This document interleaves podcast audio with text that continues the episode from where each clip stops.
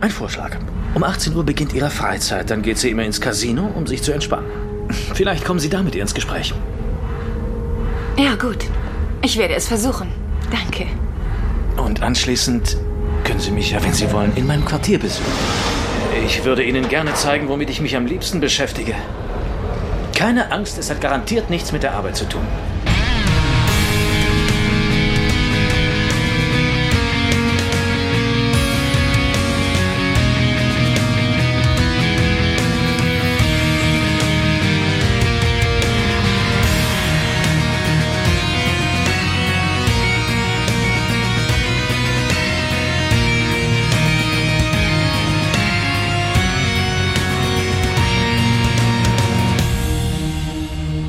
Herzlich willkommen zur ersten regulären Ausgabe von dem Grauen Rat, der einzige, größte und beste deutschsprachige Babylon 5 Podcast. Und bei mir wie immer der Raphael. Hallo! Einen wunderschönen guten was auch immer. Am anderen Ende begrüße ich den Sascha, der sich nicht namentlich vorgestellt hat, glaube ich. Das stimmt, denn der Esel nennt sich selbst zuerst oder so ähnlich. Ja, aber dem Begrüßer darf das doch zugestanden werden. Genau, irgendwann haben wir auch ein bisschen Übung in der Begrüßung. Wir üben noch. Genauso wie Joseph Michael Straczynski in seiner ersten Folge von Babylon 5 noch ein bisschen geübt hat. Echt? Finde ich gar nicht. Nein, findest du nicht. Okay. Da muss ich dir jetzt schon aufs Härteste widersprechen. Ich finde, er hat sehr gelernt aus dem, was er am Pilotfilm verkehrt gemacht hat, aber... Bevor wir uns der Folge zuwenden, würde ich noch kurz sagen, wann sie ausgestrahlt wurde, nämlich am 26. Januar 1994 und damit ein knappes Jahr nach dem Pilotfilm. Genau, und am 6.8.1995 in Deutschland auf Pro7. Ach, das ging ja verhältnismäßig flott für die damalige Zeit, ne? Ja, sagen wir 1,5 Jahre, fast 2, war für die damalige Zeit. Ja, kann man so sagen. Ich glaube, da habe ich auf manche Star Trek-Serie länger gewartet. Aber da mag mich auch mein jugendlicher Geist täuschen. Also es liegt ja auch fast der gleiche Zeitraum zwischen dem Pilotfilm und der ersten Folge. Ja, und das finde ich wichtig. Das ging mir beim ersten Gucken nämlich ein bisschen zu sehr unter. Ja, JMS, und jetzt schon mal JMS zu zitieren, hat auch gesagt, er hätte sich lieber gewünscht, dass die erste Folge direkt nach dem Pilotfilm quasi produziert und ausgestrahlt wird. Aber das Netzwerk hat gesagt, Mensch, wir haben einen Pilotfilm, wir wissen nicht so richtig, ob so eine Science-Fiction-Serie läuft neben Star Trek. Wir strahlen erstmal den Pilotfilm aus und wenn wir da gute Resonanz drauf kriegen, dann geben wir die Serie in Auftrag. Und erstaunlicherweise gab es gute Resonanz auf The Gathering und die Serie wurde in Auftrag gegeben und deswegen gab es doch eine relativ große Lücke zwischen Pilotfilm unter ersten Folge, was zur Folge hatte, lustigerweise, kleines Wortspiel, dass wieder einiges erklärt werden musste, was man vielleicht wieder vergessen hätte seit dem Pilotfilm. Zum Glück haben wir den Pilotfilm inzwischen vergessen, bevor die erste Folge kam. Ja, wobei ich da sagen möchte, wir haben mittlerweile tatsächlich eine Kopie der Special Edition an uns bringen können. Das heißt, da werden wir dann auch nochmal ein paar Worte zu verlieren, wenn wir sie ausführlichst nochmal neu angesehen haben. Irgendwann, wenn wir uns aufraffen konnten, den Pilotfilm nochmal zu gucken. So viel schon mal vorweg, sie ist deutlich besser. Ja. Wesentlich besser. Ja. Ich persönlich begrüße aber, dass diese Folge, die da heißt Midnight in the Firing Line, ich glaube, das haben wir noch gar nicht gesagt, zu Deutsch Angriff auf Ragesh 3, was übrigens ganz seltsame Assoziationen weckt zu Notlandung auf Galileo 7. Echt? Ich denke an Ragesh 3 immer an einen indischen Lieferservice. Ich finde Ragesh 3. Mit Reis? Ja, nee, so vom Titel her. Ich finde, das ist so ein typisch deutsch übersetzter Titel irgendwie. Wir haben einen Originaltitel, der so ein bisschen besser ist, sag ich mal, auch ein bisschen überlegt. Wie nennen wir es auf Deutsch? Ja, Angriff auf, Landung auf, Todeskampf um. Angriff auf ist immer gut als Einstieg. Klingt aufregend, ne? Ja. Oder Terror so als auf. Pilotfolge. Terror auf Ragesh 3. Reis auf Ragesh 3. Nein, aber... was mir sehr gut gefällt, weil du das gerade aufgegriffen hast, ich finde toll, dass das ein Jahr dazwischen liegt, auch das erzählerische Jahr dazwischen liegt, weil es fallen doch einige Änderungen auf im Laufe der Geschichte. Mhm. Vielleicht sollten wir erstmal sagen, worum es geht. Bin ich dran, möchtest du? Pass auf, dann würde ich jetzt versuchen, den Inhalt von Ragesh 3 wiederzugeben, was dich in die Verlegenheit bringt, nachher den Seelenquäler zu erzählen in der kommenden Ausgabe. Ja, das schaffen wir. Okay. Also, wir befinden uns über namensgebenden Ragesh 3, einer Agrarkolonie der Centauri, die angegriffen wird von den Narren, was die Centauri wissen, die dort sind, aber unter Zuschauer, aber alle anderen nicht. Währenddessen wird auf Babylon 5 der neue Attaché des Botschafters der Centauri eingeführt und während er quasi Garibaldi Vir vorstellt, wird Londo unterbrochen von eben jenem Vir, der sagt, unsere Kolonie wurde angegriffen. Daraufhin herrscht großes Rätselraten. Auch die Narren sagen, sie wissen nicht, wer es ist, in Form von G'Kar, dem Narrenbotschafter an Bord. Der Rat wird einberufen auf Babylon 5, um eventuelle Sanktionen zu beschließen. Die Ratssitzung wird allerdings unterbrochen, indem G'Kar eine Videobotschaft abspielt mit dem Neffen des Centauri-Botschafter, der sagt, ganz offensichtlich vom Blatt abgelesen, dass sie die Narren um Hilfe gebeten haben. Und inzwischen hatten die Centauri eigentlich auch gesagt, die Kolonie ist zu unwichtig, um deswegen einen Krieg zu riskieren. Das ist die eine Handlung. Die Nebenhandlung ist die, dass Frachtschiffe von den Raiders angegriffen werden. Das sind eine Art Piratenfraktion. Also nicht die im Bundestag, sondern im Weltall. Und Garibaldi, dank seiner detektivischen Fähigkeiten, bekommt heraus, wann das nächste Schiff angegriffen wird. Sinclair himself fliegt in einem Star Fury heraus, verhindert einen Angriff oder kann den gerade im letzten Moment noch abwenden. Und auch die Basisstationen der Raiders finden die mit immer stärkeren Waffen auftauchen, was daran liegt, dass sie von den Narren unterstützt werden. Und mit diesen Beweisen konfrontiert, sagen G'Kar halt, okay, dann ziehen wir uns von Ragesh 3 zurück. Und in einer weiteren Nebenhandlung versucht sich die neue erste Stellvertreterin des Kommandanten vor der neuen Telepathin mehr oder weniger zu drücken, weil sie ein Problem mit Telepathen hat, was uns in einem längeren Exposé gegen Ende der Folge dann alles erklärt wird. Ich hoffe, ich habe nichts vergessen. Nö, ich glaube nicht. Okay, wunderbar. Ich fange dann einfach mal an, und zwar mit den Sachen, die mir im Vergleich zum Pilotfilm so super positiv aufgefallen sind, dass die Folge eigentlich nur gewinnen kann. Ich glaube, nach dem Pilotfilm ist die Folge einfach eine Offenbarung in vielerlei Hinsicht. Keine Lyta Alexander. Keine Lyta Alexander, das ist Punkt 1. Wir haben mehrere neue Schauspieler. Und die sind auf jeden Fall besser, das haben wir schon in der letzten Besprechung gesagt, auf jeden Fall besser als die, die im Pilotfilm für die jeweilige Rolle angedacht waren. Die CGI gefällt mir direkt von vornherein sehr viel besser. Ich kann nicht sagen, woran es liegt, ob das ein Jahr Technikvorsprung ist oder ob man sich ein bisschen mehr Mühe gegeben hat, aber es fällt halt sehr angenehm ins Auge, obwohl es natürlich immer noch, gerade auf DVD heutzutage, irgendwie eine Frechheit ist. Aber sie fällt sehr angenehm auf. Man hat sich auch sehr viel schneller dran gewöhnt als während des Pilotfilms, finde ich zumindest. Ja gut, ich hatte jetzt natürlich kein Jahr Pause zwischen Pilotfilm und erster Folge. Also insofern ist mir das, habe ich da quasi das gewohnte Auge gehabt, als ich drauf geguckt habe. Aber das kann natürlich sein. Mir gerade die Einstellung, wo die Star Furies halt die Station verlassen und mit dem Planeten im Hintergrund, die ist schon, das habe ich mir hier auch aufgeschrieben, ikonisch, und die fand sich auch auf diversen Postern wieder. Eins davon hing über meinem Bett in meinem Jugendzimmer. Oh, in deinem Jugendzimmer. Das ist aber nett ausgedrückt. Aber das waren dann keine Screen Grabs, nehme ich an, so wie die Grafik heute, die hat man schon schön hochgerechnet. Ich denke, die waren hochgerechnet, ja. Also die hätten sonst, glaube ich, sehr pixelig ausgesehen. Und sehr matschig, ja. Das sollten wir vielleicht direkt vorneweg sagen, wenn ihr die DVD jetzt gekauft habt oder so. Das, was an Quellenmaterial übrig war, hat man relativ... Ja, ich möchte nicht sagen lieblos, aber man hat jetzt, glaube ich, nicht nochmal groß in den Goldbeutel gegriffen, um da irgendwie Restaurationsarbeit zu leisten. Es fällt schon manches Mal auf, dass es ziemlich matschig ist. Also wie gesagt, das gewohnte Problem mit den CGIs, die halt rangezoomt werden, damit sie in das 16:9 Format passen. Und dazu halt wirklich beschädigtes Filmmaterial. Ich weiß nicht, ob es hier war oder in der nächsten Folge, teilweise mit Streifen und Flecken im Bild. In der nächsten, ja. Ja, das tut weh. Das ist einfach schade. Wobei die Optik selber gefiel mir hier insgesamt schon, also von der Körnung her und von der Klarheit, besser als beim Pilotfilm. Ja, es ist vor allen Dingen nicht so dunkel wie im Pilotfilm. Ja, stimmt. Das das macht schon viel aus. Wäre der weitere Pluspunkt gewesen. Dann hattest du was angesprochen, ich weiß nicht, ob im Cast oder vorher, die neuen Uniformen, also sprich die geupdateten Uniformen, tun der Serie und der Glaubwürdigkeit der Charaktere in den Uniformen erstaunlicherweise sehr, sehr gut, was so ein bisschen Leder ausmacht, ne? Ja, die Uniformen haben jetzt einen breiten Lederstreifen, den sie vorher nicht hatten, der quasi vom Hals bis zum Bauch hinunter reicht.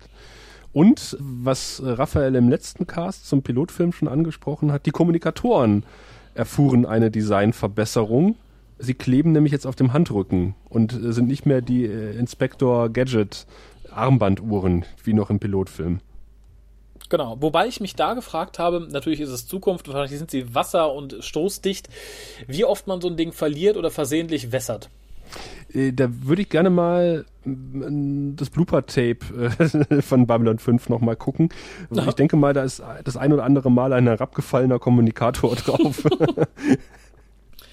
Ja, aber ich glaube, das ist, ich meine, es war in den Infos zu dieser oder auch zur nächsten Folge, dass J.M.S. sich tierisch über aufgeregt, dass er sagte, man kann sich nicht immer an den anderen Serien orientieren, um sein eigenes Universum zu begrenzen, weil die schon was gemacht haben, das dann nicht machen. Aber hier wirkt es halt so ein bisschen so, wir wollen die klobigen Uhren nicht. Mhm. Star Trek hat schon seinen Kommunikator schön an der Brust, wo man draufklöppeln kann, wenn man ein Gespräch annehmen möchte. Wo können wir es noch hinpappen, sodass es nicht nachgemacht aussieht? Mhm. Und für mich, finde ich, ist dann diese Handlösung genau das halt. Irgendwie ein ganz guter Kompromiss. Ich finde es aber mittlerweile sehr ikonisch, muss ich sagen, weil ich sowas noch nirgendwo anders gesehen habe. Ja, richtig. Mir gefällt es auch. Und zur Dauerhaftigkeit der Klebestelle sei gesagt, ich bin ja dieses Jahr Karneval nochmal in meine Babylon 5 Uniform gestiegen und habe mir einen Kommunikator aus Moosgummi gebaut, wie auch schon anno dazumal, als ich damit in den 90ern zur Convention gegangen bin.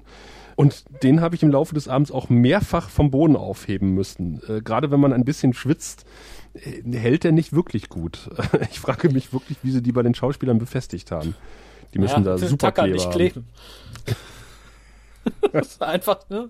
Durchgetackert, stand im Arbeitsvertrag, können wir nichts mehr machen.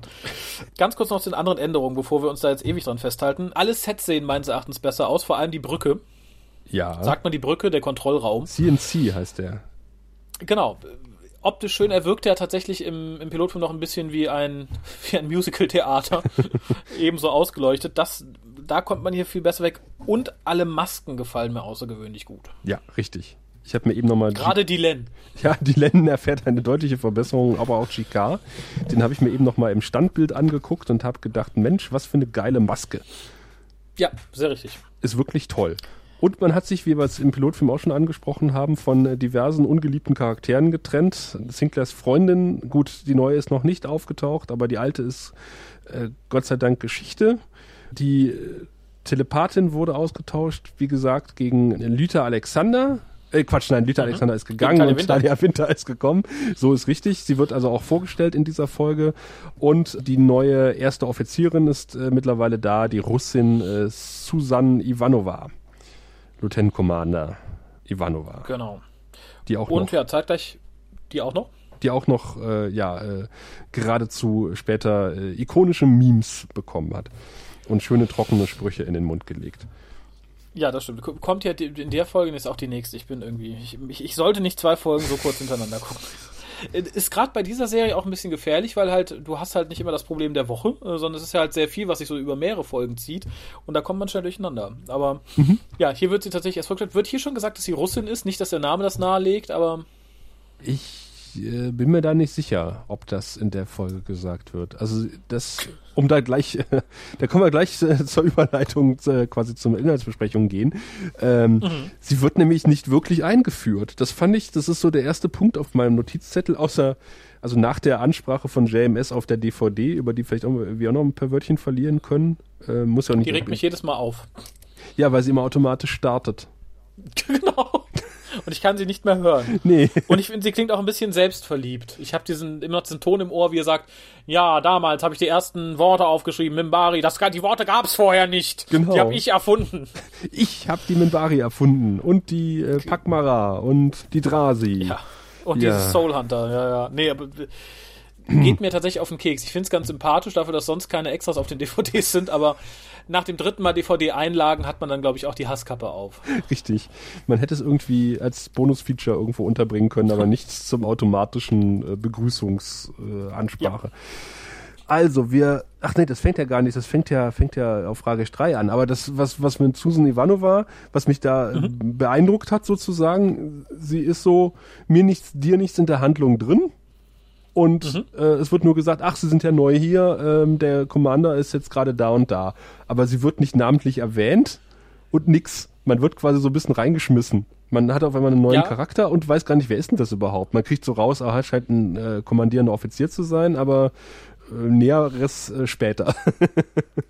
Und das finde ich ganz gut. Ich finde, im Gegensatz zum Pilotfilm hat dadurch die ganze Folge eine sehr angenehme Geschwindigkeit von Anfang an. Im Pilotfilm wäre es wahrscheinlich gewesen, oh, ich weiß, Sie sind ja neu, Sie sind ja Lieutenant Commander Susan Ivanova, Sie kommen doch aus Russland, oder?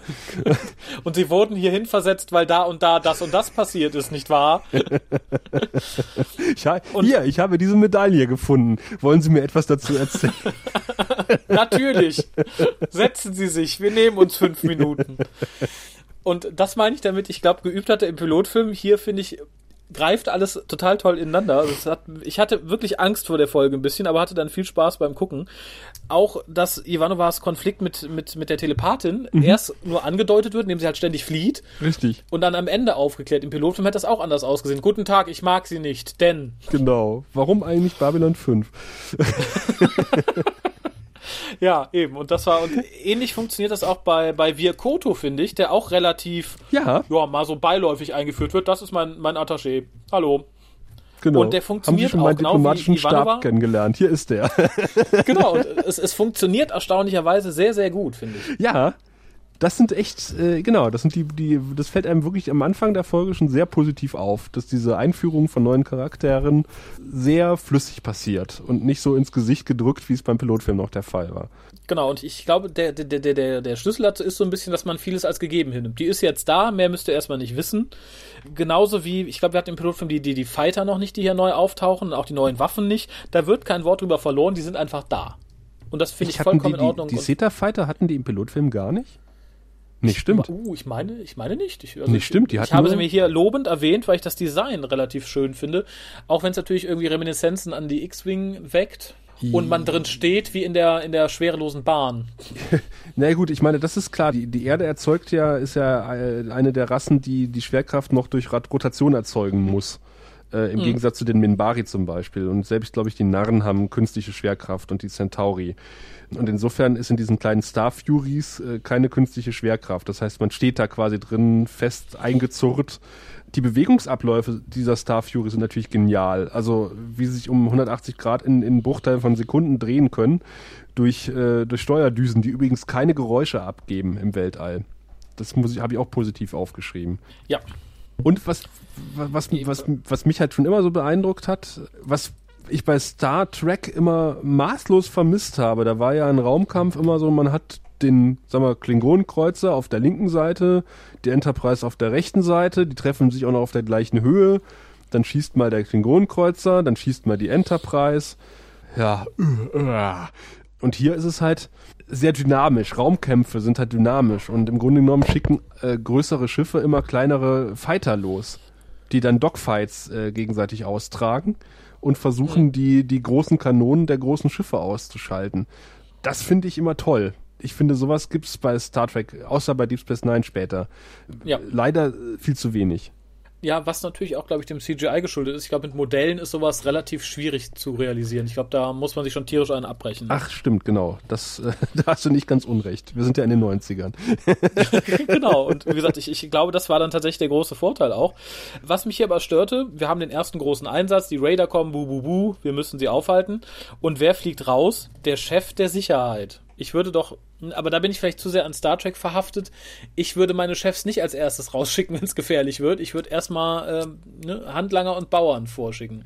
Ja, später fliegt ja sogar der Kommandant selber raus. Aber das hat JMS auch irgendwie so begründet, dass das wohl irgendwie sehr realistisch sei, auch im richtigen Leben, weil Sinclair irgendwie Flugstunden sammeln muss, um halt später befördert zu werden. Da muss er halt irgendwie sich selber in solche Situationen begeben. Und das soll wohl angeblich im amerikanischen Militär tatsächlich so Usus sein. Und was man so bei Star Trek sieht, der Kapitän bleibt auf der Brücke und schickt sein Red-Shirt vor, soll wohl eher ungewöhnlich sein.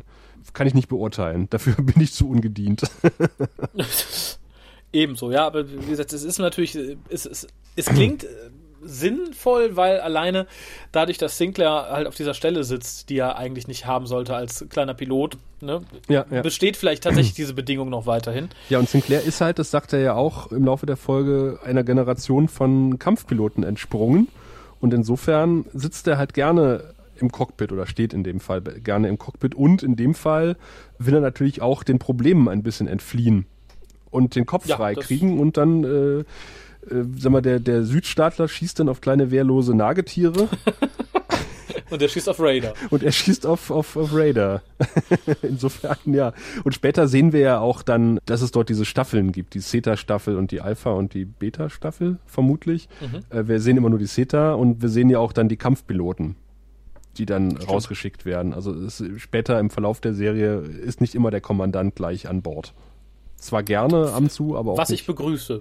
Ja, ja. Kommandant, ach, wir sehen hier einen Teil Hintergrundgeschichte schon. Dessen war ich mir auch nicht gewusst, dass das so früh anfängt. Wir kriegen nämlich so im Hintergrund, beziehungsweise an einer Stelle auch relativ offensichtlich, die Wahlen mit, die gerade auf der Erde stattfinden. Ja. Und alle wählen die richtige, in Anführungszeichen. Das fand ich etwas blöd. Aber ich meine, ich hätte mir gewünscht, dass vielleicht einer gesagt hätte, nee, hier, wie heißt sie noch? Mary Sue oder wie sie heißt. Mhm. Nee, die finde ich nicht toll. Ich finde das Altbewährte gut, ich finde den Präsident Santiago in Ordnung, den wähle ich. Aber der komplette Kommandostab ist halt quasi auf der anderen Seite, was ich sehr merkwürdig finde. Ja, ich auch. Also vor allem, ich finde Ivanovas Begründung halt ein bisschen, ja. Bisschen komisch, ne? Strong Chin, Strong Leader. Ist aber, glaube ich, auch so klischeehaft russisch, oder? Ja, vermutlich. Und es gibt ja so ein klein bisschen Vorgeschmack auf das, was noch kommt, weil sie sagt, sie hat ein ausgeprägtes Kinn, der Präsident hat gar kein Kinn, dafür hat sein Vizepräsident umso mehr. Mhm, stimmt. Wenn man weiß, in welche Richtung sich das mit dem Vizepräsidenten noch entwickeln wird, ist das gar nicht mal so schlecht. Sehr vorausschauend, ja. Aber wir haben hier ein paar Sachen in der Geschichte, die halt schon sehr vorausschauend angelegt sind.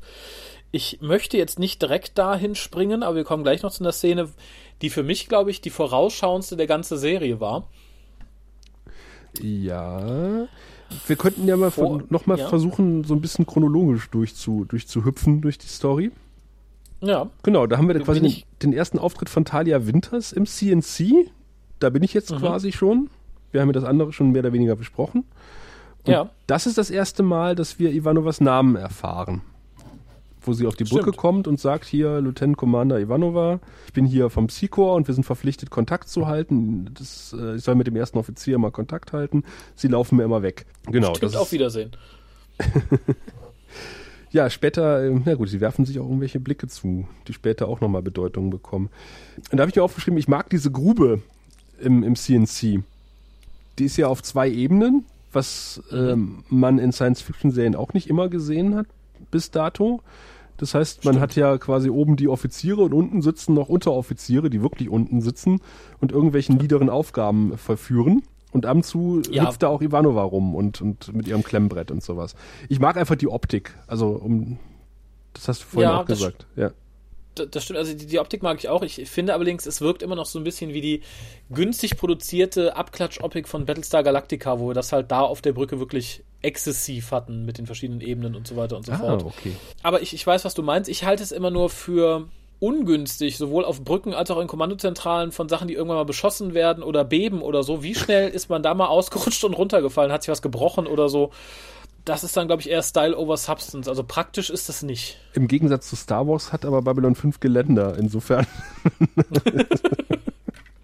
Aber insgesamt kam mir die Brücke kleiner vor als im Pilotfilm. Zumindest in gewissen Kameraeinstellungen. Auch, ich glaube, sie war einfach etwas leerer, oder?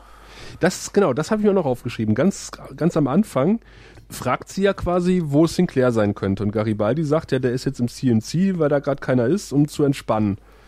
Und so eine ähnliche Szene taucht auch später nochmal auf, wenn Sheridan seine Antrittsrede hält, ist halt die Kommandozentrale komplett verwaist. Da ist keiner. Offensichtlich haben die Büroschluss um 17 Uhr und lassen den Griffel fallen und ein Schiff, was danach kommt, naja, das hat halt Pech gehabt, muss bis 9 Uhr morgens warten, bis am nächsten Tag.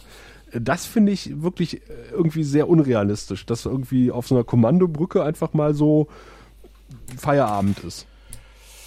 Zu einer gewissen Uhrzeit. Nein, ich meine, vielleicht ist nicht ganz verarmt, vielleicht gibt es dann einen, der aufpasst und notfalls irgendwas regelt. Das gibt es doch bei Star Trek, meine ich, später auch, wo dann nur einer oder zwei, drei halt so die Nachtwache haben. Ja, aber das ist ja offensichtlich gar keiner. Auch wahr. Vielleicht waren die gerade alle auf Klo, Magen-Darm. Der Diensthabende war gerade mal pullern.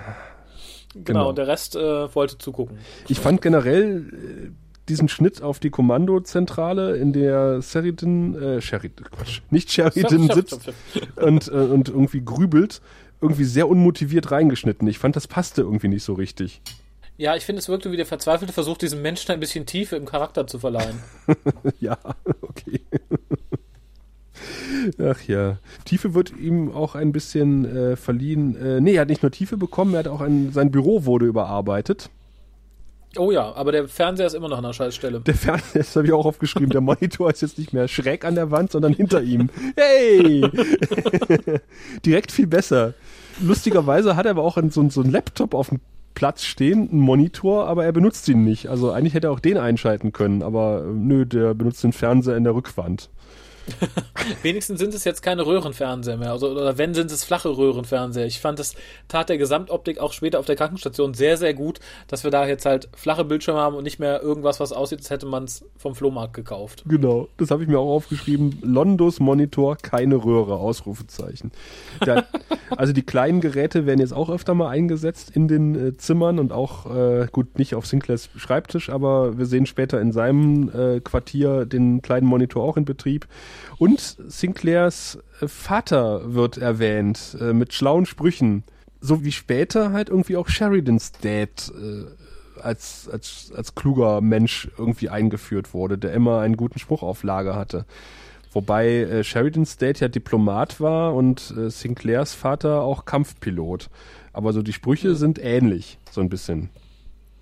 Stimmt. Aber macht sich natürlich auch gut, ne? Was will so ein Vater einfach sagen? Mein Vater war ein dummer Idiot. Nee, aber ja, mein Vater hat mir das und das beigebracht. Ich finde, das fällt halt auf, weil Sheridan auch später immer seinen Vater zitiert. Dass das so ein Charakterpunkt ist, wahrscheinlich den JMS dann für Sheridan mit übernommen hat.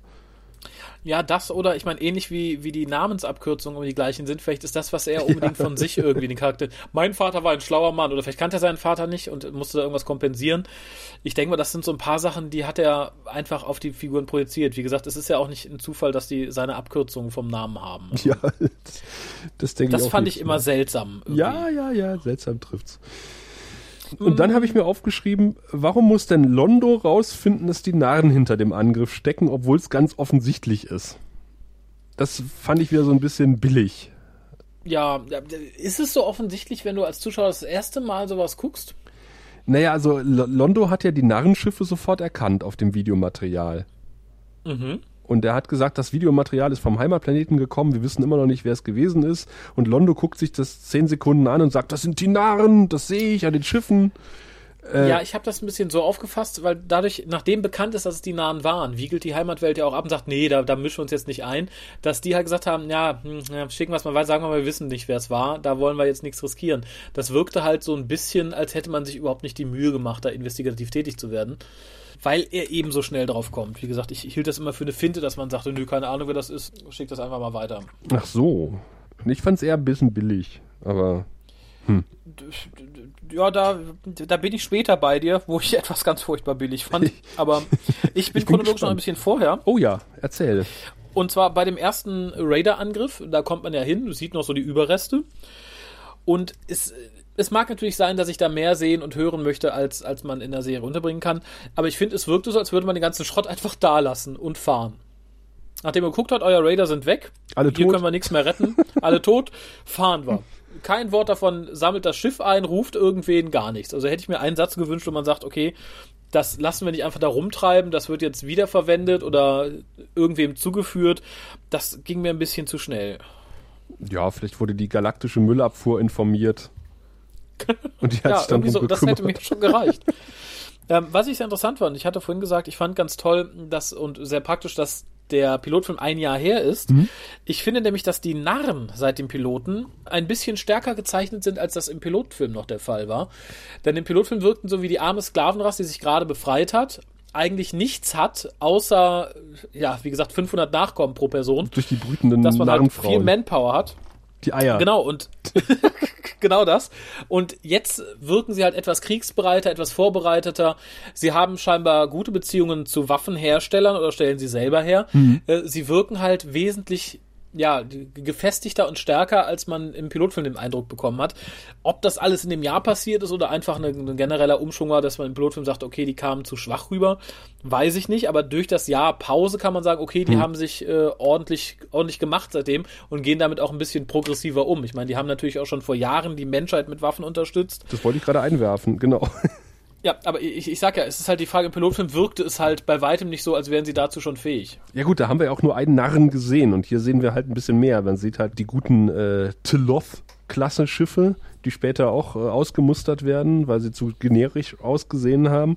Man sieht halt die Schlachtschiffe, man sieht die kleinen Kreuzer, man sieht halt auch mehr Narren als nur G'Kar. Vielleicht liegt es auch einfach daran, man kriegt halt so ein etwas mehr Bewusstsein, so wie das Verhältnis zwischen den Narren und den Centauri sind. Andererseits auch wieder nicht, weil mir werden hier ständig irgendwelche Daten um die Ohren geschmissen und ich bin etwas verwirrt. Also wer wann wen wie besetzt hat und wie lange. Gut, das ist jetzt Korinthenkackerei, aber dafür bin ich ja hier angestellt bei diesem Podcast. Ich wollte dich auch gerade loben, dass du die Schiffsklassen notiert hast. Da bin ich ja komplett draußen. Für mich sehen die tatsächlich fast alle generisch aus, bis auf in späteren Staffeln so einige spezielle Schiffe. Aber hier, du hättest mir auch 3 Folgen später dieselben Schiffe zeigen können. Ich hätte dir geglaubt, die sind von einer anderen Rasse. Ja, deswegen, das ist irgendwie so auch so ein Schnellschuss gewesen. Und später wurden die ja durch diese doch relativ ikonischen G'Kwan-Schiffe ersetzt. Also diese Narrenschiffe, die Narrenkriegsschiffe später, die haben ja doch schon so ein eigenes Design. Also die erkennt man ja. Und hier sehen sie halt aus wie, naja, etwas zu groß geratene TIE Fighter mit flachen Flügeln. So, ja, sehr generisch halt irgendwie, ne? Das stimmt. Ja. Aber was ich sagen wollte, ist halt, glaube ich, dass, was ich ganz angenehm finde, im Pilotfilm war G'Kar halt so der große Bittsteller. Der halt alle um Hilfe gebeten hat, hier was kaufen wollte, da telepathische Frauenvögeln und so weiter und so fort. Das wirkte halt sehr verzweifelt. Ich finde, diese Folge spiegelt halt ein anderes Bild der Narn und ihrer Stärke wider. Und da tat mir halt der Abstand ganz gut. Mhm. Ja, ich verstehe, was du meinst. Dann bin ich froh. Dann bin ich glücklich. Wenn du das verstehst, dann ist gut. Dann bin ich jetzt an der Stelle, die ich vorhin angeteast hatte, weil ich finde, dass es so ultra vorausschauend war und es wirkt ein bisschen wie das im Nachhinein reingepopelte Begrüßungsding Sinclair im Pilotfilm in der Special Edition. Londos Traum. Ja, genau, das habe ich auch aufgeschrieben. Ja, prophetische Vision von Londo. Genau, die ja angeblich alle haben, wobei das natürlich auch eine Geschichte einfach sein kann, der Centauri, die ja wohl, wie wir dieses Mal lernen, sehr gerne sehr viele lustige Geschichten erzählen. Ja. Aber dass es halt genauso endet, finde ich toll. Dass man hier halt sagt, okay, man kann sich immer darauf berufen, so ist es, so enden die beiden. Und das finde ich halt wirklich bemerkenswert. Ja, man weiß aber halt nicht warum, ne? Das ist halt, es wird halt mehrfach umgedeutet. Man weiß nur, dass sie sich irgendwann gegenseitig in 20 Jahren erwürgen, aber warum sie es letztendlich dann machen und wie, das ist dann doch wieder überraschend. Ja, und wie gesagt, ich finde aber toll, dass allein dieses Bild ist, weil ich viele anderen Serien würden das vielleicht aufzählen, dann wird sich das verlaufen, es braucht ja nur ein Schauspieler aussteigen, dann hat sich schon erledigt irgendwie. Wir sehen das ja später sogar im Bild, diese Vision. Und da ist es aber noch anders, als es dann später tatsächlich der Fall sein wird. Aber die Zeit ist halt im Fluss, ne? Ja, eben, genau. Timey-wimey. Und dann habe ich mir als nächstes aufgeschrieben, Londo erzählt ja von seinem Neffen, der auf dem Planeten ist, weil er ihn aus der Schusslinie haben wollte, hat er seinen Neffen halt auf diese Agrarkolonie gesetzt und der Neffe heißt Carn. Aber mit R. Ja, wie die Schwestern von Carn. Aber irgendwie, das scheint irgendwie so, ja, gern genommen zu sein. Aber auf jeden Fall jedes Mal, wenn der auftaucht und erwähnt wird, rufe ich Carn. Es muss angenehm sein, mit dir diese Folge zu gucken. Ja, da fällt es dir auf, der Name. Oh, da habe ich wieder etwas, sind wir im Piloten noch eingegangen. Manche Sachen sehen sehr, sehr 80er aus. Was mir hier so als 80er Icon ins Auge fiel, waren Londos Kissen. Ja, sein Sofa ist mir aufgefallen. Das sah aber eher so aus wie so 2000er, als diese Terrakotta-Phase so war. Genau, und da heben sich halt diese Kissen von ab, die dann noch so quietschebunt sind. Generell muss ich sagen, ich finde es sehr schön, dass hier die einzelnen Quartiere sehr persönlich eingerichtet sind. Das war bei Star Trek ist es ja immer sehr generisch, wer da wohnt. Was hat dann Worf vielleicht sein Butlet an der Wand hängen und Captain Picard seine Tasse Earl Grey irgendwo stehen. Ansonsten sind die ja relativ austauschbar, die Dinge. Das finde ich hier nicht. Ich finde es sehr schön. Man sieht halt, das sind dieselben Quartiere irgendwie, aber dass halt jeder seinen individuellen Krempel reingestellt hat, finde ich, trägt sehr dem Realismus bei. Vor allen Dingen Londos Quartier wirkt immer ziemlich unaufgeräumt. Das ist sehr sympathisch. Wie Londo halt. Ne? Ja. Aber es scheint ein anderes Quartier später zu sein. Also in späteren Folgen wirkt es deutlich größer, aber vielleicht zieht ihr auch im Laufe der Zeit noch um. Kann ja durchaus sein. Vielleicht ist die Größe abhängig von dem Status irgendwie, ne? Dem geht's ja auch nach einer Weile ein bisschen besser. Jo, mach sein. Vielleicht kann sich dann ein größeres Quartier leisten. Wir erfahren ja auch später, dass die Offiziere ihre Quartiere selber bezahlen müssen. Ach stimmt, ja, ich erinnere mich dunkel, ja, tatsächlich.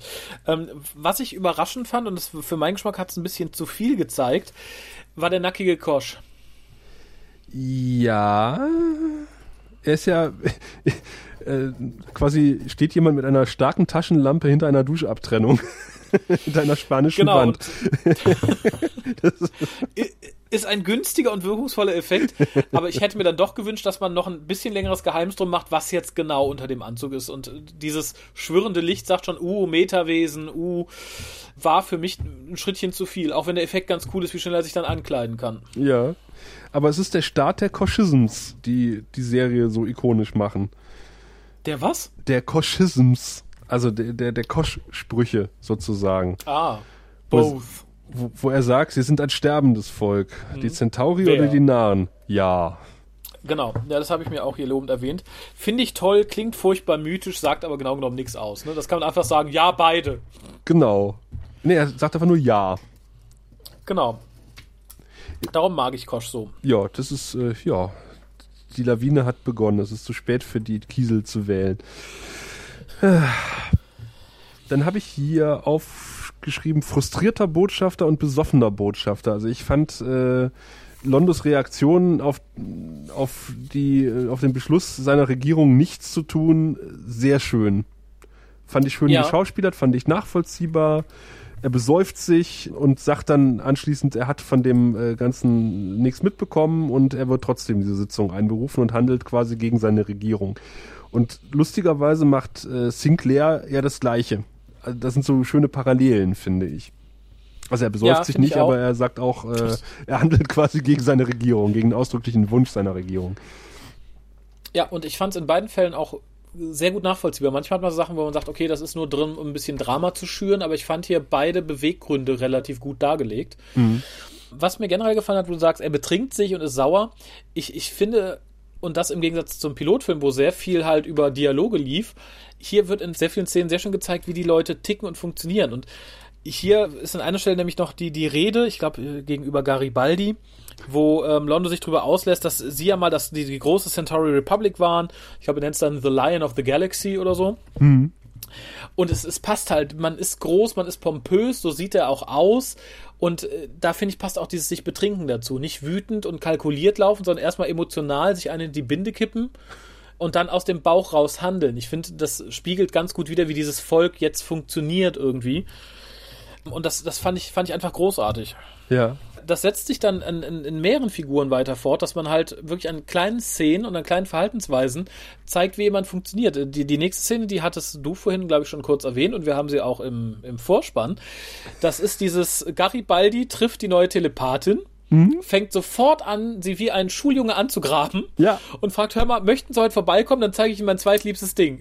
Mein zweitliebstes Ding. Und ich finde, es sagt so viel über diese Figur aus. Ich hatte wirklich Freudentränen in den Augen, weil ich diese Szene so mochte.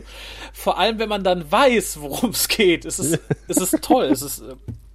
Und da kann man sich jeden weiteren Dialog zu diesem Charakter sparen. Richtig. Es gibt später noch eine Szene mit mit Londo. Zwischen den beiden, die ähnlich funktioniert, wo ich auch sage, okay, da muss man nicht reden und darüber reden, wie man zueinander steht, es wird gezeigt und das finde ich so toll in dieser Folge. Ich muss, glaube ich, ganz kurz erklären, ich habe ein bisschen Namensfindungsstörung, ich glaube, ich habe es beim letzten Mal nicht gesagt, als ich Babylon 5 noch nicht regelmäßig geguckt habe, sondern ab und zu mal reingesappt, da sah ich dann halt eine Figur wie Londo, die ein bisschen aussah wie ein Zirkusdirektor und habe immer an den Zirkus Garibaldi gedacht und darum hake ich manchmal noch, wenn ich Londo und Garibaldi sage, weil ich die immer ein bisschen durcheinander schmeiße, immer noch aufgrund dieses Ver vertourst. Okay. Clowns sind lustig. Ich habe mir aufgeschrieben, Garibaldi, King of Aufreißsprüche. Und es gibt wohl eine Szene, die ist nicht verwendet worden, aus mir unerfindlichen Gründen. Garibaldi steht ja im Lift und Talia Winters betritt den Lift und er steht ja schon drin. Und in einer Szene, die dann nicht verwendet wurde, hat er quasi seine Hose runtergezogen. Bitte? Ja. Wurde das irgendwie dialogtechnisch begründet? Nein, einfach nur, das war ein Practical Joke. Er stand dann einfach, also die Tür geht auf und Garibaldi stand dann in Ungerbuchs, die andere Hose auf den Knöcheln im Lift und alle haben gelacht. Übrigens, wir hatten ja die Pause zwischen Pilotfilm und Serie drin und da habe ich gelesen, die Charaktere mussten ja erstmal, oder die Schauspieler mussten erstmal wieder so ein bisschen in den Charakter reinfinden. Und Mr. Garibaldi. Genau. Und Londos Darsteller musste einfach nur einmal laut Mr. Garibaldi rufen und schon war er drin. Es ist auch das, was ich immer als erstes im Ohr habe, wenn ich an ihn denke, muss ich sagen. Genau, oder genau dieses Mr. Garibaldi. Wir. Im Übrigen, ich schaute die Folge ja kürzlich mit meiner Lebensgefährtin. Ja, Und die fragte, ob es Absicht ist, dass Londo und seine Rasse aussieht wie Vampire und auch noch so redet. Nur er redet ja so. Also, es hat ja sonst kaum jemand diesen Dialekt, den er hat. Was irgendwie ja, aber er war ja der Erste. Ja gut, der allererste. Nein, die Frage ist, ob man sagte, okay, der redet wie ein Vampir, der kriegt Eckzähne, der kriegt auch so ein Auftreten, dass man es dann für die anderen übernommen hat, oder? Ich kann zumindest mal was zu den Haaren sagen. Darauf wollte ich hinaus, danke. Das beruht irgendwie auch auf einem Practical Joke, nämlich, dass er also hingegangen ist, Peter Jurassic, zu JMS und gesagt hat so, während er so diesen Haarkranz aufhatte, die sollten irgendwo ursprünglich nach hinten gekämmt werden. Und gesagt hat, aber die Haare nicht so lassen, die sind total toll. Und JMS hat gesagt, ja okay, lassen wir so. Und daraufhin musste halt irgendwie, musste jetzt jeder Centauri mit dieser Haarpracht auf dem Kopf herumlaufen. Das war wohl nicht geplant. Aber erstaunlicherweise finde ich aber, dass das dem Volk der Centauri noch zuträglich ist, weil man halt so auch dieses Statussymbol nach außen hat, was man zeigen kann. Und ich finde es total toll und ich finde es unterstreicht sowas von das Verhalten dieser Rasse. Insofern ein Glücksgriff in dem Fall, ob es beabsichtigt war oder nicht. Ja, manchmal so durch Zufall, ne? Das ist total toll. Und vor allen Dingen, bei Londo ist ja jetzt die Haarpracht noch relativ wuschelig, während sie dann später doch deutlich mehr gestylt ist. Aber das unterstreicht auch so ein bisschen den Charakter. Ich denke mal, rein praktisch hatten die einfach noch so ein bisschen Erfahrungsschwierigkeiten und das mussten sie erstmal ein bisschen bändigen, diese ganze Frisur. Und das haben sie noch nicht so richtig in den Griff gekriegt in den ersten Staffeln oder in den ersten Folgen. Aber es unterstreicht halt den Charakter, der halt später deutlich ernster wird und dann auch die Haare schöner hat als vorher. Und jetzt ist er halt noch so ein bisschen verwahrlost sozusagen. Halt der unbedeutende Botschafter auf dem unbedeutenden Posten, der nicht so auf sein Äußeres achten muss und sich auch gerne mal besäuft. Bin ich voll bei dir. Ich finde, es passt wirklich ganz, ganz toll.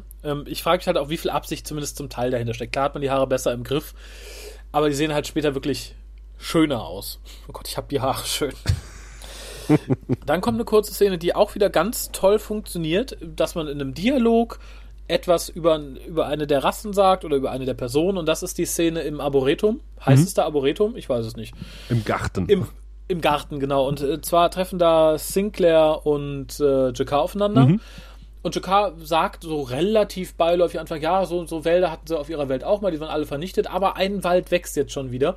Und ich finde, es verrät sehr viel darüber, wie dieses Volk von den Centauri behandelt worden ist über die Jahre, was da für Schaden angerichtet worden ist. Das fand ich ganz interessant. Das kam im Pilotfilm nämlich so direkt nicht rüber. Klar, Sklavenvolk, Punkt, wurde in einer Folge gesagt, aber dass da halt auch ein starker wirtschaftlicher, materieller Schaden und generell so ein Kriegsschaden verursacht worden ist, war da noch nicht so klar.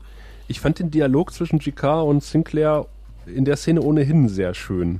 Also Sinclair sagt ihm ja, was für eine große Heldentat es wohl gewesen sein muss, halt einen Agraraußenposten anzugreifen und dass er wohl nicht die Eier in der Hose hatte, da ein richtiges militärisches Ziel auszuwählen. Und da ist mir auch sehr positiv was ins Auge gefallen oder ins Ohr besser gesagt. Es gibt ja diese Reihe, sonst bei Science-Fiction-Serien, sag mal, nimmst 2 reale Ereignisse und ein fiktionales. wer sagt, das ist zum Beispiel wie damals mit, keine Ahnung, Pearl Harbor, Ausrichtung der Ureinwohner Amerikas und damals die Explosion auf City Alpha 3. So, ja. Das ist so die normale Reihenfolge. Du nimmst zwei reale Ereignisse plus ein fiktionales. Und hier haben sie es auf den Kopf gestellt und haben ein reales Ereignis genommen und zwei fiktionale. Das war mal angenehm, weil normal hast du wirklich, das ist so ein Gesetz, so ein ungeschriebenes Gesetz bei Science Fiction. Und das haben sie mal gebrochen. Sehr schön. Hat mir gefallen. Ja. Ich sage, ich war von der ganzen Folge relativ angetan, weil du halt sehr viele so Dialoge hast, die ganz toll funktionieren und sehr viel mehr hergeben als das, was eigentlich im Dialog gesagt wird. Ja, dann kommt als nächstes natürlich, man muss es dramatischer machen, die Raider greifen wieder an und nein, diesmal nicht ein normales Handelsschiff, sondern es ist ein Handelsschiff, was aber jetzt zum Flüchtlingsschiff umfunktioniert worden ist, um es, wie gesagt, noch ein bisschen auf die Spitze zu treiben. Das, fand ich, wirkte so ein bisschen aufgesetzt, dass jetzt die Gefahr natürlich viel, viel größer ist, man handeln muss und... Es ist nicht so aufgesetzt wie im Pilotfilm, wir brauchen 5 Minuten, um das Kamerabild zu den Vorlonen zu übertragen. Das stimmt allerdings. Aber ich finde, der Pilotfilm sollte kein Maßstab sein. Ja, das ist richtig. Ich habe mir da aufgeschrieben, also nicht Sheridan und seine Star Furies fliegen ja dann los. Und er sagt, Delta 7, Sie sind mein Wingman. Und Delta 7 sagt, ja, Sir. Und da habe ich mir aufgeschrieben, Delta 7 ist sowas von tot. Nur um später festzustellen, der überlebt. Mann! Tja. Wir sind hier nicht bei Star Trek und hat auch kein rotes Shirt. Ja, getragen. Auch das, da bricht man wieder das Gesetz, ein ungeschriebenes Seriengesetz. Super, und Hut ab. Macht es damit realistischer. Ja. Punkt um. Interessant fand ich dann, um nochmal zurückzuspringen, dass halt, wie gesagt, Sinclair dieselbe List anwendet wie vorher Londo, indem er halt sagt, ach ja, da habe ich schon nichts mitgekriegt, Ivanova, gehen Sie mal. Und ich habe Ihnen nichts gesagt. Was mir dann allerdings auffiel, sie sitzt ja dann in diesem Ausschuss, oder was ist, wie sagt man, das ist kein Ausschuss, das ist das ist der Rat, es ist... Ja, intergalaktischer Rat oder was weiß ich. Ja, und sie hat sowas wie eine Gala-Uniform an, die ihr offensichtlich irgendwie 2 Nummern zu groß ist. Ich frage mich, was, hat sie seine angezogen, weil sie ihn vertritt, oder gibt es nur einen? Die ist eigentlich für den Commander, der ist gerade draußen, fliegt, ziehen Sie sie an, passt schon. Ja, das ist so wie der Pressesprecher, der immer ein Jackett im Schrank hängen hat, wenn er mal einen O-Ton vor der Kamera geben muss. Wahrscheinlich ist das einzige Jackett, was die haben. Und für alle. Sie haben Glück, dass es ihnen zu groß ist. Der 3,20 Meter Mann musste das mal anziehen. Der hat gelitten. Ja, das ist mir aber auch aufgefallen. Sie sieht etwas in den Anzug geschossen aus. Oder sie war bis vor ein paar Jahren ganz furchtbar groß und fett. Das war nach ihrer Kur. Und dann fand ich, das ist für mich so einer der größten Negativpunkte, was Glaubwürdigkeit und Realismus in dieser Folge angeht. Und zwar wird dann das Video von Carn gezeigt. Ja. Und offensichtlich scheint es mindestens 2/3 der Leute in diesem Raum zu überzeugen. Das hat mich so schockiert. Können Außerirdische die Gesichter nicht so lesen von anderen Außerirdischen? Ja, das hat JMS genau so gesagt. Echt? Ja. Ah. Genau, ich habe aufgeschrieben, Carn liest sowas vom Blatt ab. Ja, Carn wird sowas von mit einer großen Waffe bedroht. Ja. Also da dachte ich dann echt so, okay, ich meine, Ivanova guckt ja schon ein bisschen zweifelnd, aber ich hätte zumindest mir gewünscht, dass ein paar Leute anfangen zu lachen oder direkt zu sagen, nö, also so ist das ja nicht. Das wirkte mir alles zu reibungslos glattlaufend. Ja, richtig. Ich habe auch aufgeschrieben, Londo gibt da irgendwie zu schnell auf. Vor allen Dingen, Londo sagt ja auch, dass seine Regierung eigentlich dagegen gestimmt hat. Da hätte ich doch irgendwie mehr rumgeeiert. Ja, merkwürdig. Aber dann kommt... Wesentlich. Kommt eine sehr schöne Szene, in der Londo diverse Gegenstände aus seinem Quartier zu einer Waffe zusammenschraubt. Da habe ich mir aufgeschrieben, Selbstbauwaffen sind die coolsten Waffen. Ja, ich habe hier auch tatsächlich den Londos Waffenbausatz hinter ein Herzchen, weil ich die Idee so toll fand. Aber auch das, finde ich, ist realistisch, ja, weil der musste dir an Einzelteilen irgendwie dahin schmuggeln. Und natürlich hast du dann mal hier ein Stück an der Kaffeekanne, da ein Stück am Gardinenbömmel oder so. Fand ich toll und ich frage mich, ich glaube, es wird nicht gezeigt, ob er die am Schluss wieder auch entsprechend auseinandernimmt und im Quartier lässt oder ob er die wirklich vernichtet, weil Garibaldi ihm das natürlich nahelegt später. Ja, genau, das ist der schöne Dialog, den du vorhin erwähnt hast. Also Garibaldi hält ja Londo auf und sagt, überlegen Sie sich, was Sie machen und so. Und dann holt er ihn so ein bisschen runter und sagt, in einer Stunde komme ich Ihr Quartier durchsuchen, ich finde keine Waffe dort. Fand ich sehr schön. Also ich denke mal, dass Garibaldi auch weiß, dass die Botschafter irgendwie Waffen haben, aber halt, naja, reden wir mal nicht drüber. Ich frage nicht nach. Don't ask, don't tell. Wobei ich mich dann gefragt habe, ob Garibaldi tatsächlich das Recht hat, die diplomatische Immunität eines Botschafters zu verletzen, wie das geregelt ist. Aber ich meine, wir sehen im Laufe der Serie haufenweise Leute in die Botschaftsquartiere reinstürmen mit Waffen, also insofern... Ja, also ganz kurz, ich fand den ganzen Block ganz toll. Also von dem Waffen zusammenbauen über das Stürmen, über den Flur. Kleinen Ausrutscher, kleinen Minuspunkt gibt es für mich, dass er zufällig auf die Telepathin trifft und sie anrempelt. Ja, gut. Klar, musste sein, sonst hätte das auch irgendwie anders geendet. Aber stell dir die Szene mit Lyta Alexander vor. Er will ihn umbringen! Nein! Ja, das stimmt, da sind wir hier besser davon gekommen. Wie gesagt, dann der ganze Dialog zwischen Londo und Garibaldi ist ganz großartig und halt auch am Schluss diese Frage, hätten sie mich wirklich umgebracht? Ja, und das glaube ich auch in dem Moment. Ich denke auch, dass er hier das Recht hat, einen Botschafter aufzuhalten, zu durchsuchen, niederzuschießen, in dem Moment, wo er jemand anderen töten möchte oder das Leben bedroht oder die Sicherheit der Station. Ich denke, da... Ja. Da ist das, glaube ich, als Notfall anerkannt. Ich glaube, da kannst du diplomatische Immunität haben, wie du möchtest. Man lässt dich nicht einfach gehen. Ja, schießen Sie ruhig. Egal. Sie sind Diplomat. Apropos Diplomat. Der nächste Diplomat wird ja jetzt konfrontiert mit Beweisen. Sinclair sagt ja dann, wir haben hier diesen Narren gefunden auf der... Wie Station. Schön, das ist tatsächlich mein nächster Punkt. Also der Raider.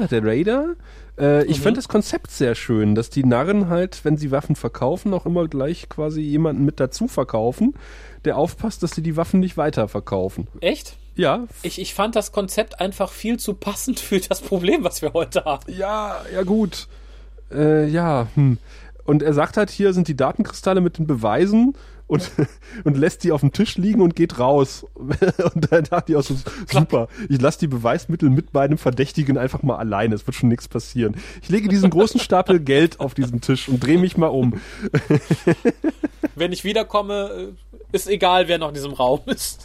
Genau. Nee, aber was mich daran störte, ich meine, ich fand es ganz interessant, dass man halt hier die Parallelhandlung schön zusammengeführt hat und damit auch eine Lösung für das Problem hat. Da ich die Serie jetzt schon kenne, komplett einmal gesehen habe, habe ich damit nur ein Problem. Das degradiert für mich die Folge zu so einer Problem-der-Woche-Folge. Das ist dann auch am Ende gelöst, weil wir halt hier den bösen Raider gefunden, den Raider-Waffenlieferanten gefunden haben und die Beweise haben. Und da können wir jetzt alles schön beenden. Das hätte ich nicht gebraucht, weil für mich die Folge eigentlich so der Beginn dieses ganzen politischen Hin und Hers hinter den Kulissen ist. Das hätte auch gut funktioniert, wenn man das erstmal unaufgelöst offen gelassen hätte.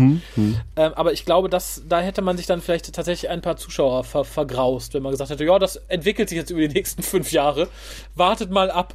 Ich glaube, das war nötig, hat für mich die Folge dann aber so ein bisschen runtergezogen. Ja, stimmt irgendwie. Wobei natürlich die Narren ja jetzt auch wissen, dass die Centauri halt nicht bereit sind, für mindere Kolonien einen Krieg zu riskieren.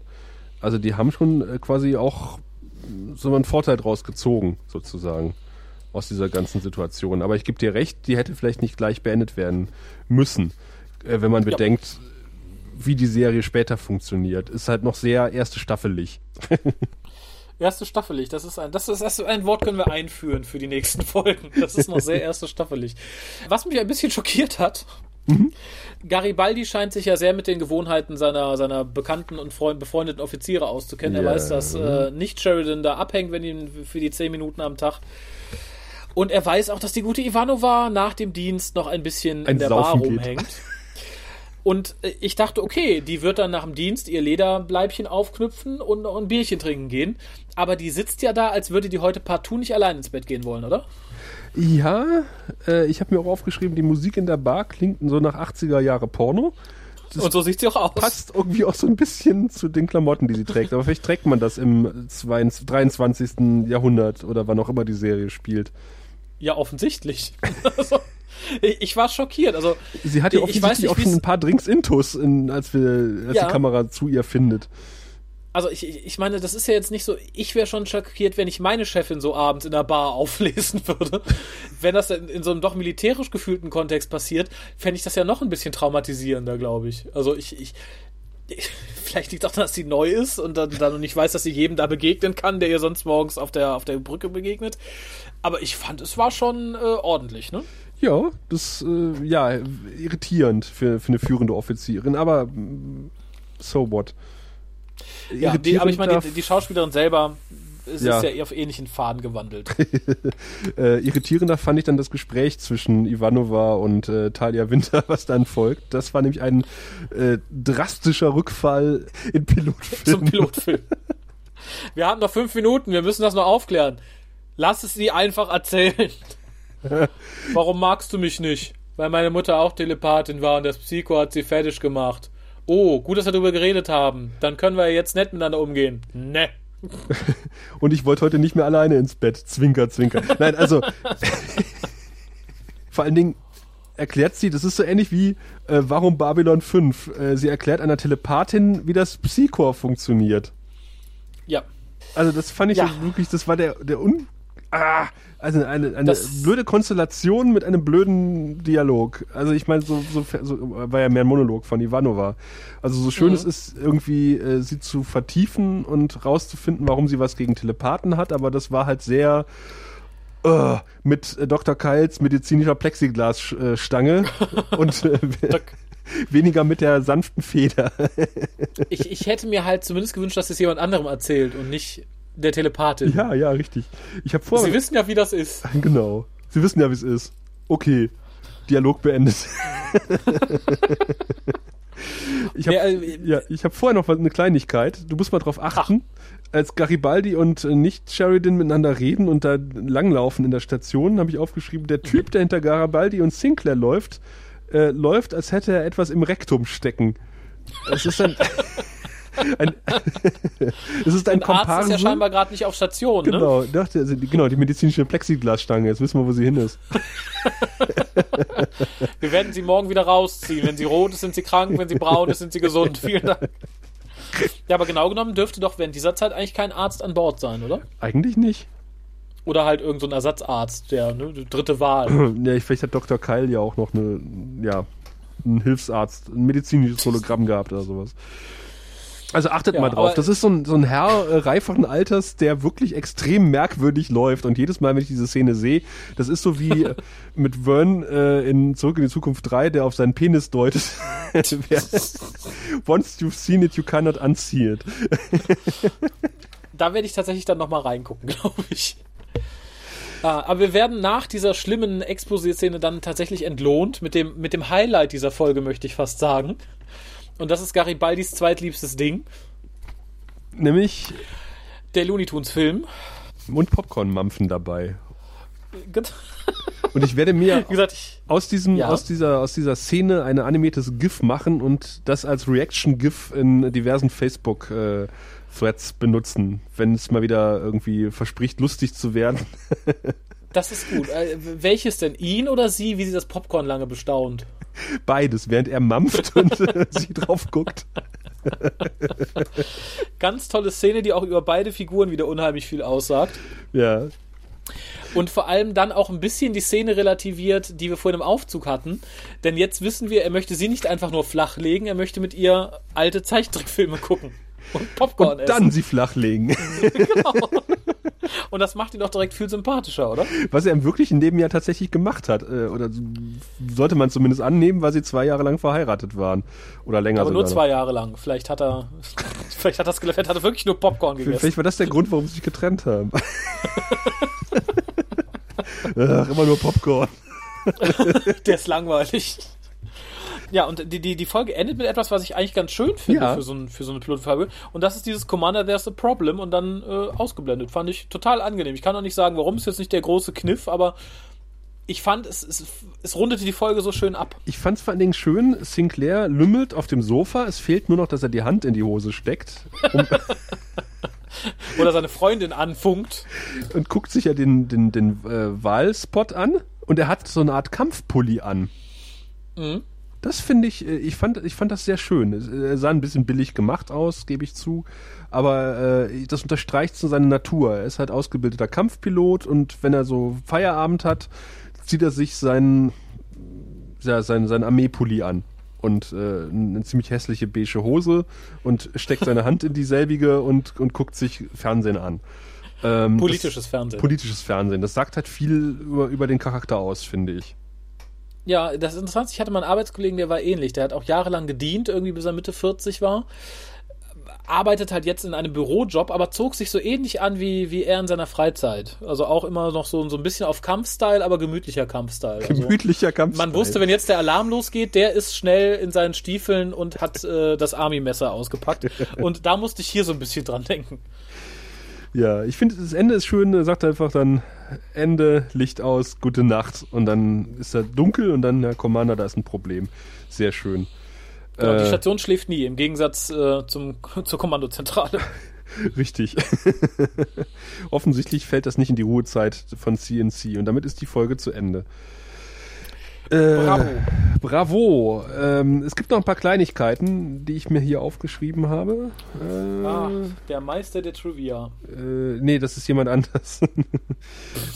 Ich fand die Liftkulisse sieht sehr nach Sperrholz aus, die man mit billigen, wirklich 90er-Jahre-Farben angemalt hat. Ja, dieses schöne Türkis, ne? Ja, das ist so, hat so versprüht wirklich so den Flair der späten 80er. Wenn jetzt noch die schwarzen Möbel im Zimmer stünden, wie in manchen Jugendzimmer der 80er. Ja, wie gesagt, die Farbe kam mir sehr bekannt vor. Sowohl von Jogginghosen über alle möglichen Stoffartikel. Und ich glaube, ich hatte auch mal eine Wand in der Farbe.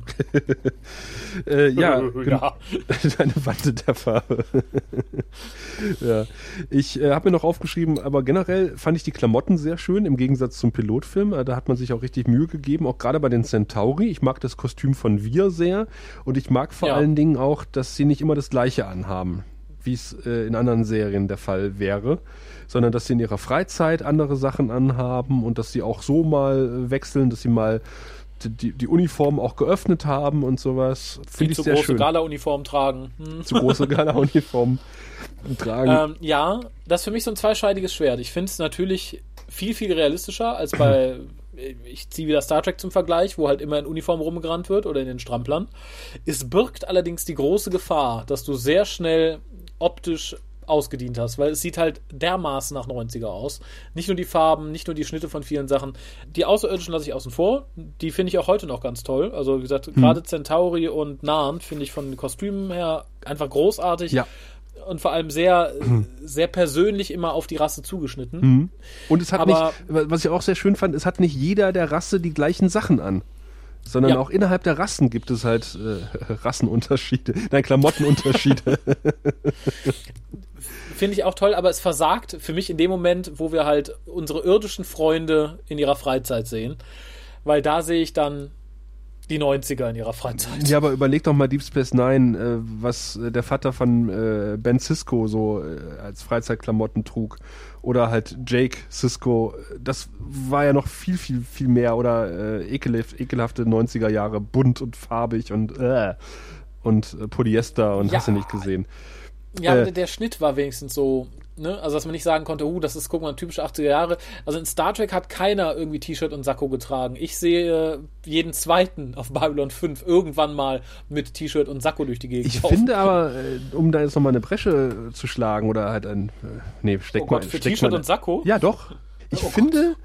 Das sollte man wieder einführen. Ich fand jahrelang die Sakkos von Babylon 5 total toll, weil die einen ganz speziellen Schnitt haben.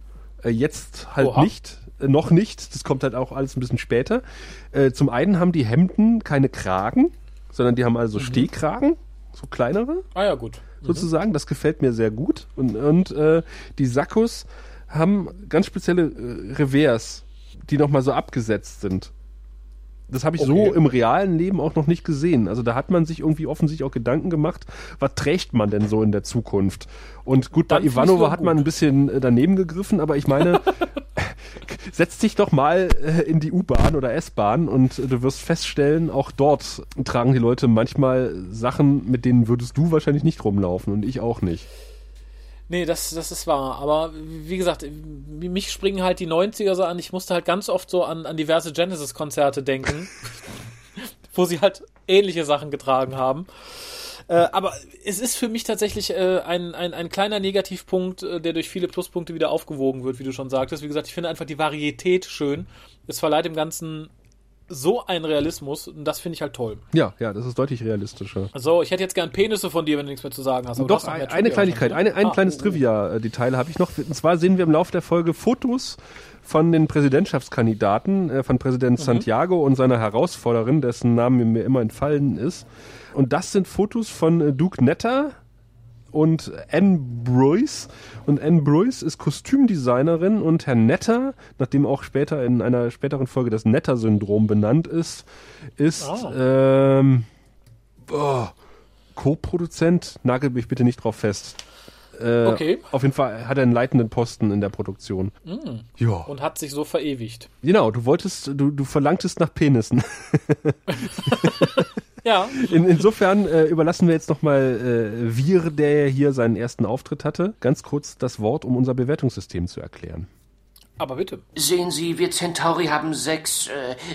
und jede Zahl steht für ein bestimmtes Niveau von Intimität und Lust. Also es beginnt bei 1 und das ist, dann kommt 2 und wenn man 5 erreicht hat, dann... schon gut, Vir, ich habe verstanden, alles klar. Ja, ich hatte ja, als wir im Vorfeld gesprochen haben, den Eindruck, lieber Raphael, dass du eine deutlich schlechtere Wertung geben würdest, als ich jetzt rausgehört habe. Vielleicht greife ich da mal voraus und sage, es ist natürlich eine deutliche Verbesserung gegenüber des Pilotfilms. 3 Penisse wären ja Durchschnitt. Ich finde diese Episode allerdings doch leicht überdurchschnittlich, wenn man bedenkt, dass es halt das Erstlingswerk ist, also nach dem eigentlichen Pilotfilm.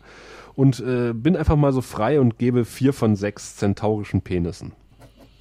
Sehr schön. Da muss ich dich, glaube ich, korrigieren, denn 3,5 wären der absolute Durchschnitt bei einer Skala von 1 bis 6. Und wenn du von 0? Man kann auch 0 geben. Ja. Ach, man kann auch 0 geben. Oder das nicht. Sagst du mir jetzt, wo wir den Pilotfilm schon besprochen haben. Ich bin schockiert. Also, es ist dann so, mal kurz und sofort wieder raus. Ach so, Hose auf, nichts da. Ja, gut, dann hast du natürlich recht, dann korrigiere ich dich an der Stelle nicht.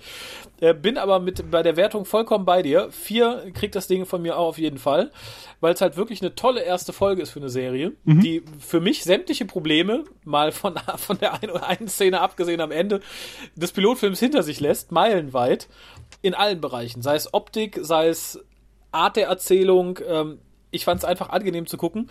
Für mich gibt es halt das dicke Minus für dieses, wir machen dann doch noch schnell ein Problem der Woche-Folge draus, was ich nicht gebraucht hätte, aber ich sehe ein, dass es im Kontext der Erstausstrahlung vielleicht ganz sinnvoll gewesen ist. Ja, 4 Stück. Wunderbar. Schauen wir mal, was die Babylon 5-Fans so gesagt haben. Es gibt nämlich dieses P5-Rating und das liegt, es geht, glaube ich, ich habe nicht rausgefunden, bis wo das überhaupt geht, aber ich denke auch mal von 1 bis 10 und da hat die Folge 6,99 bekommen und es gibt natürlich auch ein D5-Rating, wo die deutschen Babylon 5-Fans damals im Usenet abgestimmt haben. Es waren nicht ganz so viele, deswegen ist das nicht so repräsentativ und da hat die Folge 7,6 Punkte bekommen. Okay. Soweit würde ich dann, obwohl das passt ja, wenn man es hochrechnet, sind wir da in einem recht ähnlichen Terrain. Ne? Ich denke ja. Und so viel sei schon mal vorweg gesagt, die nächste Folge, die wir besprechen, hat ein deutlich schlechteres D5-Rating bekommen. Kann ich überhaupt nicht verstehen. Und wie viele Penisse sie bekommen wird, das hört ihr in der nächsten Ausgabe von Der Graue Rat, der deutschsprachige Babylon 5 Podcast. Du findest den Grauen Rat im Internet unter www.der-graue-rat.de, unter facebook.com/grauerrat und @graurat bei Twitter. Nimm Kontakt mit uns auf unter goldkanal@der-graue-rat.de. Benutze das Plugin auf unserer Seite oder ruf uns einfach an unter 0355 547 8257.